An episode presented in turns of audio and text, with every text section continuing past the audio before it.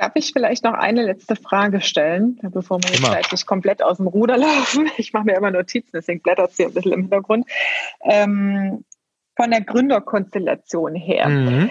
Ähm, ich werde auch oft gefragt, gerade bei äh, Mitarbeitern oder Gründern, die sagen so, ah, ich will jetzt in die Selbstständigkeit und ich habe einen Kumpel und der will da was mitmachen oder ich mache das mit meinem Onkel oder irgendwie sowas, eine Konstellation, wo irgendwoher einer auftaucht.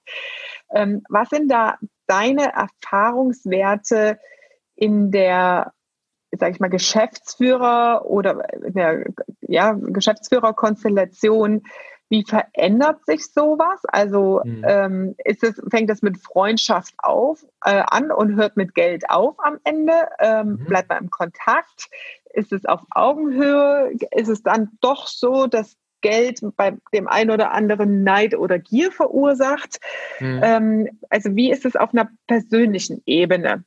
Ja. Ähm, dieses Zusammenkommen, was würdest du da empfehlen auch? Anderen Gründern, äh, worauf man das achten sollte und wie gehst du, mit welcher Haltung gehst du da dran?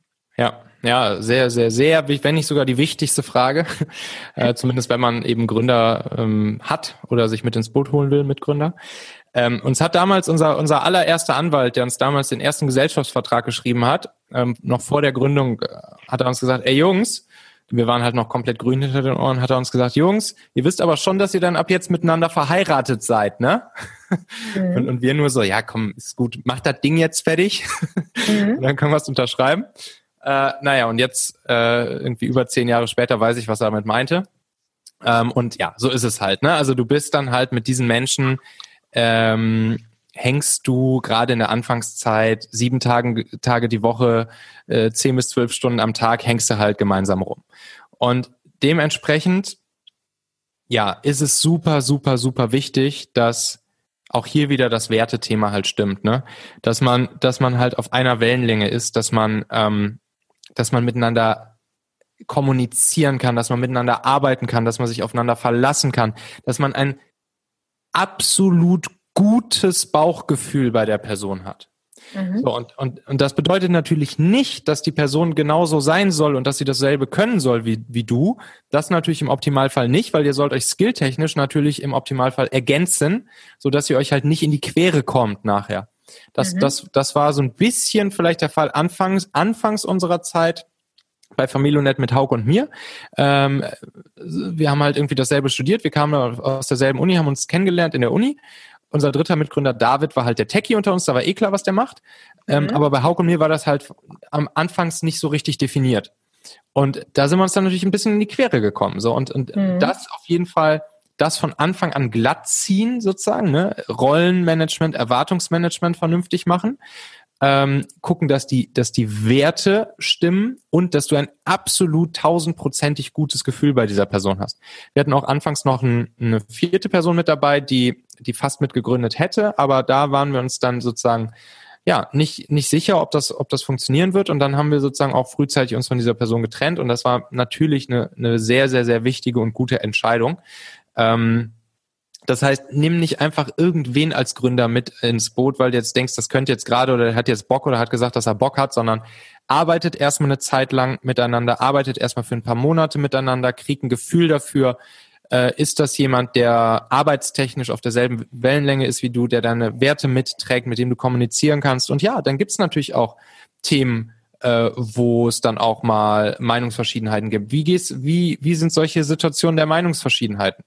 Ähm, und was halt auch wichtig ist, ja, es geht ums Unternehmen, es geht um Kohle, es geht um materiellen Kram, aber was du halt auch immer wieder machen musst, ist einfach mal mit deinen Mitgründern auch mal einen drauf machen, auch mal, ähm, wir haben dann immer Gründerurlaube gemacht, wir sind dann immer zu dritt so, irgendwie so, wenn wir irgendwie auf Dienstreise waren, haben wir einfach noch drei Tage dran gehangen und äh, haben dann zu dritt irgendwie, was weiß ich, uns die Stadt angeguckt und und dann natürlich auch so Strategie-Sessions gemeinsam gemacht und so. Und sowas ist halt auch wichtig, diesen persönlichen Draht zu deinen Mitgründern nicht zu verlieren.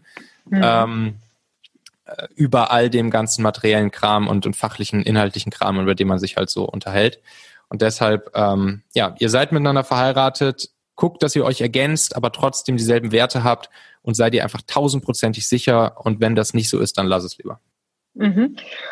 Und wie geht man dann auseinander, wenn man jetzt so ein Exit macht? Dann, das ist ja auch oft das Ziel von Startups, dass man halt wirklich verkauft mhm. und davon profitiert. Ja.